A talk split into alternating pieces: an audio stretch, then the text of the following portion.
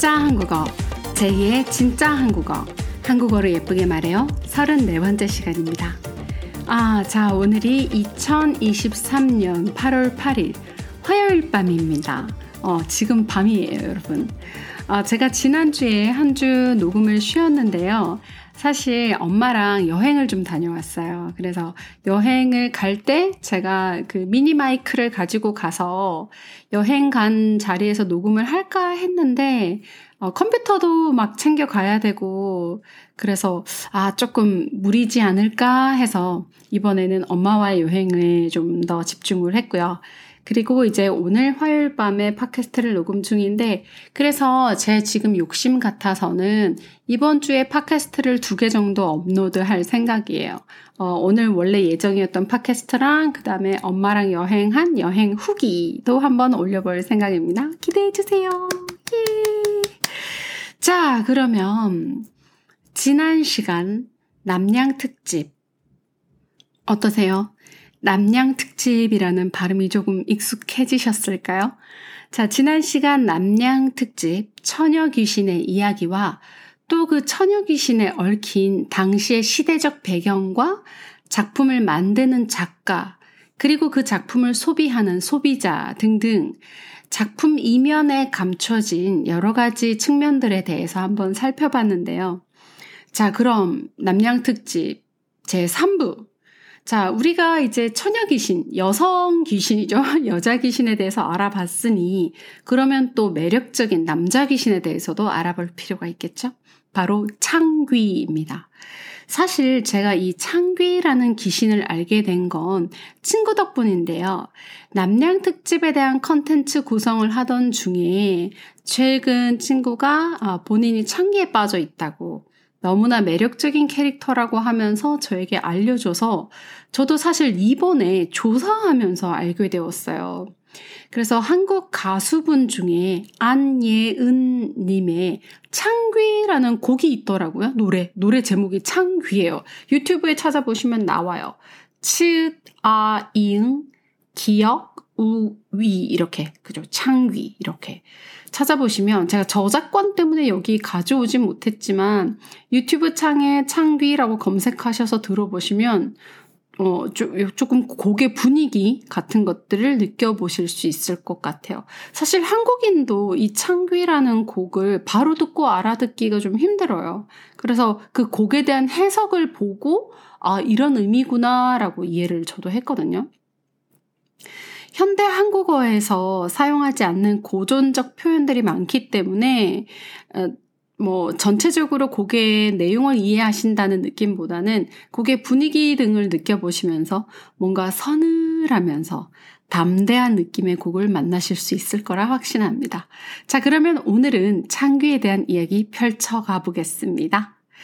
아, 이야기 시작하기 전에요. 이야기가 들어가기 전에 간단하게 설명을 한번 드려볼게요. 조선은 호랑이, 영어로 타이거죠. 한국, 순수 한국어로 범이라고 합니다. 이 호랑이가 굉장히 많았어요. 그, 그래서 호랑이로 인해서 사람이 죽는 것을 호환이라고 불렀어요. 그래서 다음 글에는, 다음 이야기에는 호환, 호랑이로 인해서 죽는 것을 의미하는 단어, 호환이란 단어가 나오고요. 그 다음에 술법, 이란 단어가 등장합니다. 술법은 magic spell 이런 것들을 의미하는 거예요. 뭔가 신비한 마법적인 힘을 써서 어떤 뭐 능력을 발휘하는 것들. 자, 조선은 기록의 국가라고 해도 과언이 아는, 아닐 만큼 모든 걸 기록하는 국가였어요. 그래서 당시 기록에 근거해서 현대적 해석을 가미하다 보니 어, 한국은 국토의 3분의 2 이상, 즉 70% 이상이 산일 만큼 국토가 땅의 면적보다 산의 면적이 많은 국가예요. 당시 기록에 의하면 한국에 살았던 호랑이들은 낮이 아니라 밤에 주로 사냥을 하곤 했다고 전해집니다. 그리고 범에게 붙은 haunted 된 귀신 셋이 등장을 해요. ghost가 세 마리나 등장합니다. 자, 셋이 등장을 하는데 호랑이에 의해 죽음을 당한 이 귀신, ghost들은 호랑이, 즉 범에 범에게서 벗어나기 위해서 호랑이랑 범이 같은 말이에요.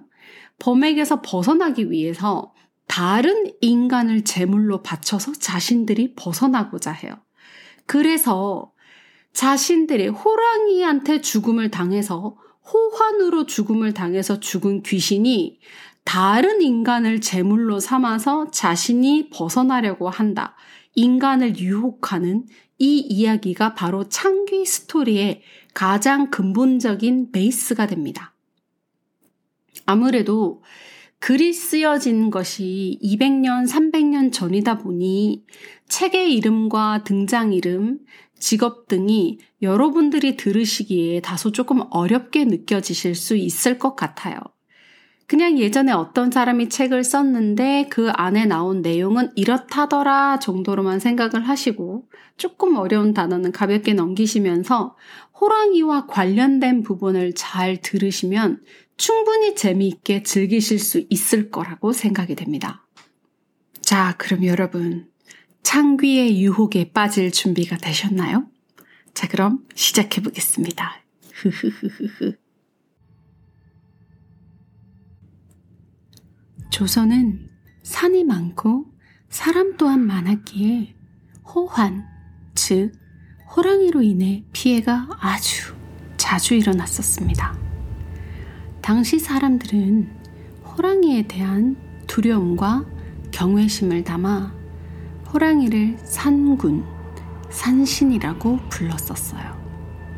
즉, 산의 신, The God of the Mountain이라고 부르곤 했었습니다. 조선시대에는 국가적 차원에서 이 호환으로 인한 피해를 막기 위해 아주 체계적이고 군사적인 대비를 합니다. 바로 호랑이 사냥을 담당하는 부대, 차코 갑사를 두게 됩니다. 화승총. 그 당시 사용하던 총의 이름인데요. 바로 이 화승총을 다루는 솜씨가 거의 신에 가까울 만큼 총을 다루는 솜씨가 최고의 능력자들만 모여있던 정의 특수부대였던 것이죠. 넷플릭스의 킹덤이라는 한국 드라마가 있는데 그 킹덤에 나오는 영신이라는 인물도 차코갑사 출신입니다. 실제로 영신은 킹덤에서 화승총을 자유자재로 다루는 아주 카리스마 있는 모습을 자주 보여주곤 합니다. 다시 척호갑사 이야기로 돌아가서 이들은 선 조치, 후 보고를 하는 것이 허용될 정도로 임금의 허락 없이도 병력을 움직일 수 있었습니다. 지금 상상해 보면 대통령의 허락 없이 마음대로 군대를 여기에서 저기로 보내고 또 총을 쏠 수 있게 한다는 것인데 굉장한 파워를 가지고 있었다고 보시면 됩니다. 이런 엄청난 힘을 왕이 임금이 허락할 정도로 조선은 호환으로 인한 피해에 즉각적인 대비 태세를 갖추고 있었다는 건데 바로 이러한 점이 때때로 조선의 역사에서 반란으로 악용되기도 했었습니다. 자, 다시 호한 창위의 이야기로 돌아가서 여기서 주의할 점은 한 번 사람의 맛을 본 호랑이는 계속해서 사람을 먹는 식인 습성을 가지게 됩니다. 당시 조선의 사람들은 이것이 바로 장귀 때문이라고 여겼습니다. 조선 중기의 문신 유몽이는 한국 최초의 야담집 어우 야담집을 집필하는데 여기에 자신이 직접 경험하고 조사한 내용을 남깁니다. 유몽이는 어느 날 고양이가 닭을 쫓는 것을 구경하고 있었습니다. 닭이 고양이를 피해서 나무 위로 올라가자 고양이가 그 나무 아래에서 자리를 잡고 그리고 앉아서 지그시 닭을 쏘아보고 있었습니다. 얼마 지나지 않아 닭이 무언가에 홀린 듯이 나무에서 떨어져서 스스로 고양이의 먹이가 되는 것을 관찰하게 됩니다. 다시 며칠이 또 지나 이번에는 고양이가 쥐구멍 앞에 앉아서 그 구멍 안을 가만히 들여다보면서 응시하는데 쥐가 역시나 무언가에 홀린 듯이 제 발로 걸어 나와 고양이의 먹이가 되어버립니다. 고양이도 이 정도의 술법을 부리는데 그렇다면 범은 얼마나 대단한 술법을 부릴까? 전라도 지역의 전라도사였던 김영남이라는 사람이 살고 있었습니다. 그는 어느 날 절에서 하룻밤을 묵다가 해우소, 당시 화장실을 가던 중 갑자기 정신을 잃게 됩니다. 마침 밖에 나와 있던 김영남의 종이 소리를 지르며 아이고 주인마님, 주인마님 하고 소리를 지르며 주인을 부축해서 법당 안으로 모시고 들어왔고 잠시 후 전라도사 김영남이 깨어나 밖에 나가 보니 범이 앉아서 꼬리로 마당을 훑었던 자국이 있었다고 합니다. 마치 고양이가 꼬리로 바닥을 쓸듯이 말이죠. 동지 중추부사 권희는 선산에서 부모의 3년상을 치르던 중이었어요. 당시 조선의 사람들은 부모님이 돌아가시면 그 무덤 곁에서 3년 동안 무덤을 지키는 풍습이 있었습니다. 이를 3년상을 치른다 라고 표현을 했었는데요. 이 권희가 선산에서 3년상을 치르던 중 당시는 겨울이었고 눈이 소복소복 내리고 있었습니다. 소복소복. 그 또한 눈이 이렇게 소복소복 내리던 밤에 볼일을 보러 나왔다가 정신을 잃게 됩니다. 목숨은 건졌지만 눈밭에 범이 앉아 있던 자리와 범의 발자국이 선명하게 남아 있었습니다. 연암 박지원의 열하일기에 수록된 호질. 여기에도 창귀에 대한 자세한 기록이 나옵니다. 범에게 희생당한 사람은 첫 번째, 두 번째, 그리고 세 번째 순서대로 창귀가 되어 호랑이의 몸 곳곳에 달라붙어 사람을 홀리고 호랑이의 먹이가 되도록 유혹했다고 전해집니다. 그 기록에 따르면 범에게 희생당한 첫 번째 사람은 굴각이라는 창귀가 되어 범의 겨드랑이에 붙습니다.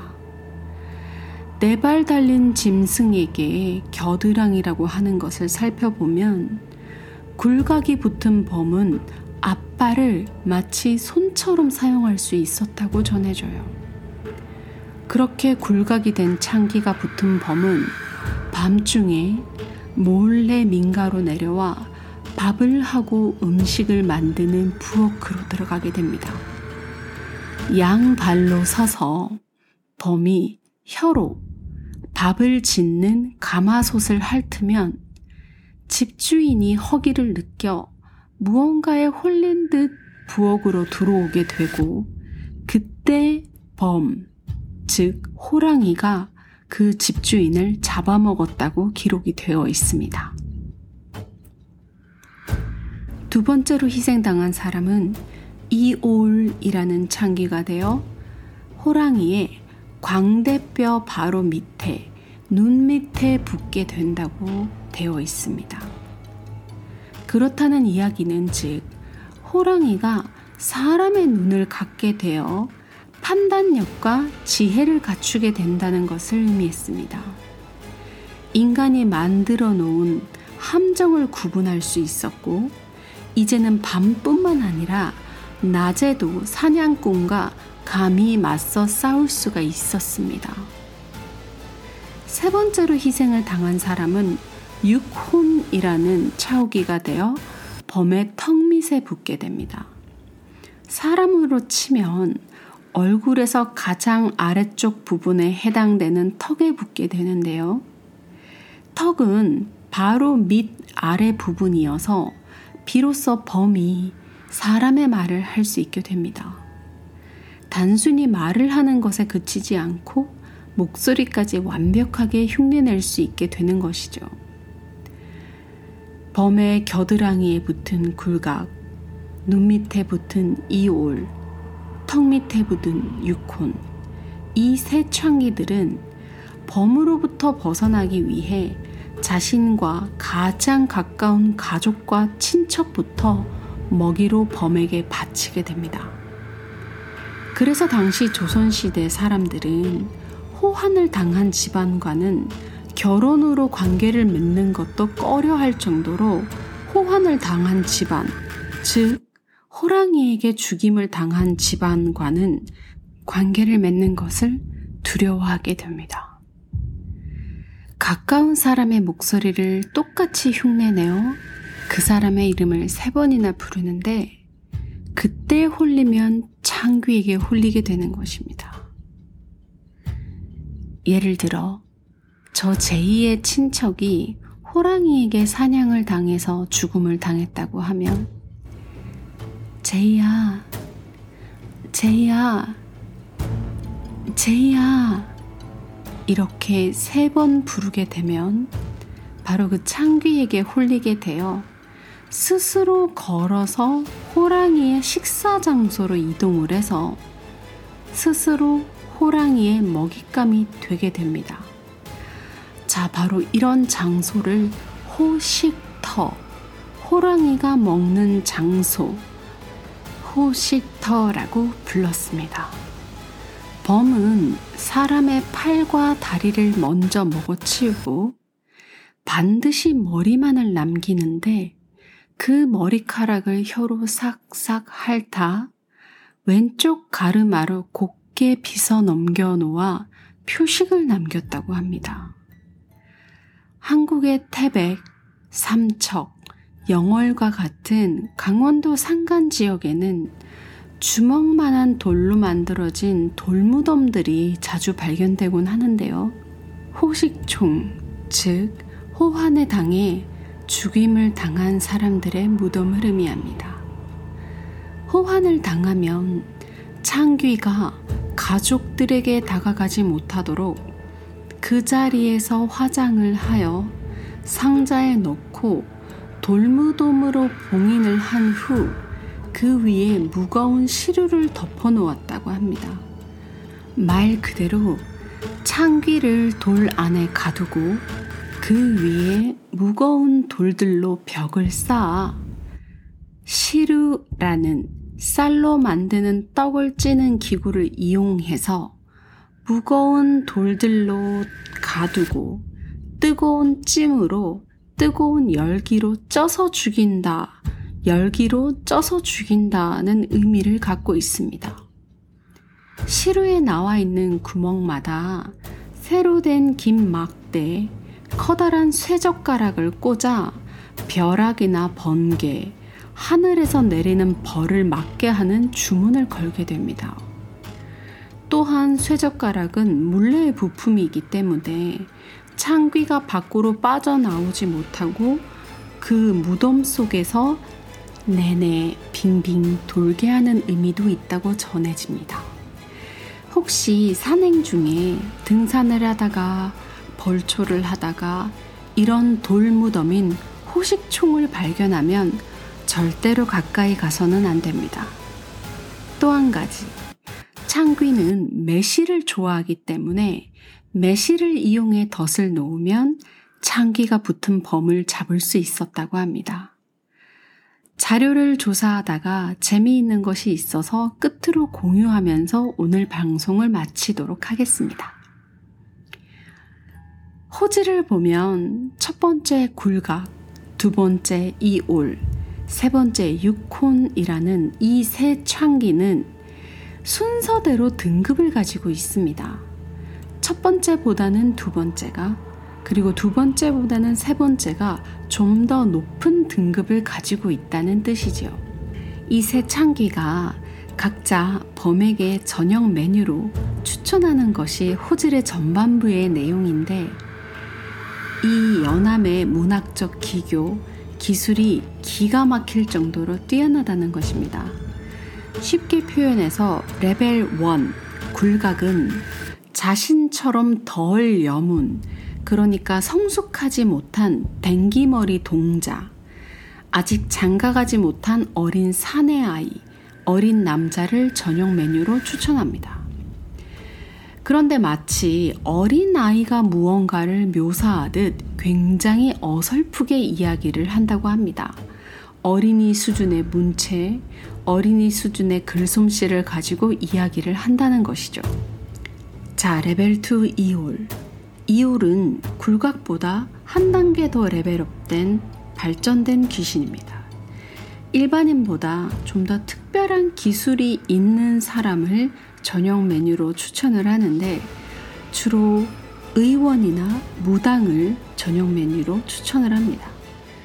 추천을 하는 이유, 그리고 맛에 대한 평가까지 꽤나 논리 있게 이야기를 합니다. 굴각보다는 길게 그리고 좀 더 많은 글자를 써서 이올의 문장을 구성하게 됩니다. 마지막으로 가장 뛰어난 창기 6혼. 자, 그러니까 공자왈, 맹자왈 하는 양반을 그 시대의 권력과 지위가 있었던 귀족 계급을 저녁 메뉴로 추천을 합니다. 탄탄한 논리와 은유, 메타포까지 써가면서 대단한 솜씨로 이야기를 하게 되는 것이죠. 자, 오늘 창귀에 대한 이야기를 짧게나마, 짧지 않았나요? 짧게나마 이렇게 한번 다뤄봤는데 어떠셨나요? 저는 저도 이 팟캐스트 대본을 준비하면서 알게 된 캐릭터라 제 자신에게도 굉장히 좀 어, 재밌고 흥미로운 시간이었던 것 같습니다. 자, 그럼 남양 특집은 오늘부로 3탄까지 해서 정리를 할 거고요. 다음 시간부터는 또 어, 우리가 일상적으로 공감할 수 있는 이야기들을 가지고 또 여러분들을 찾아뵙도록 할게요. 자, 그럼 다음 시간에 또 만나요. 안녕!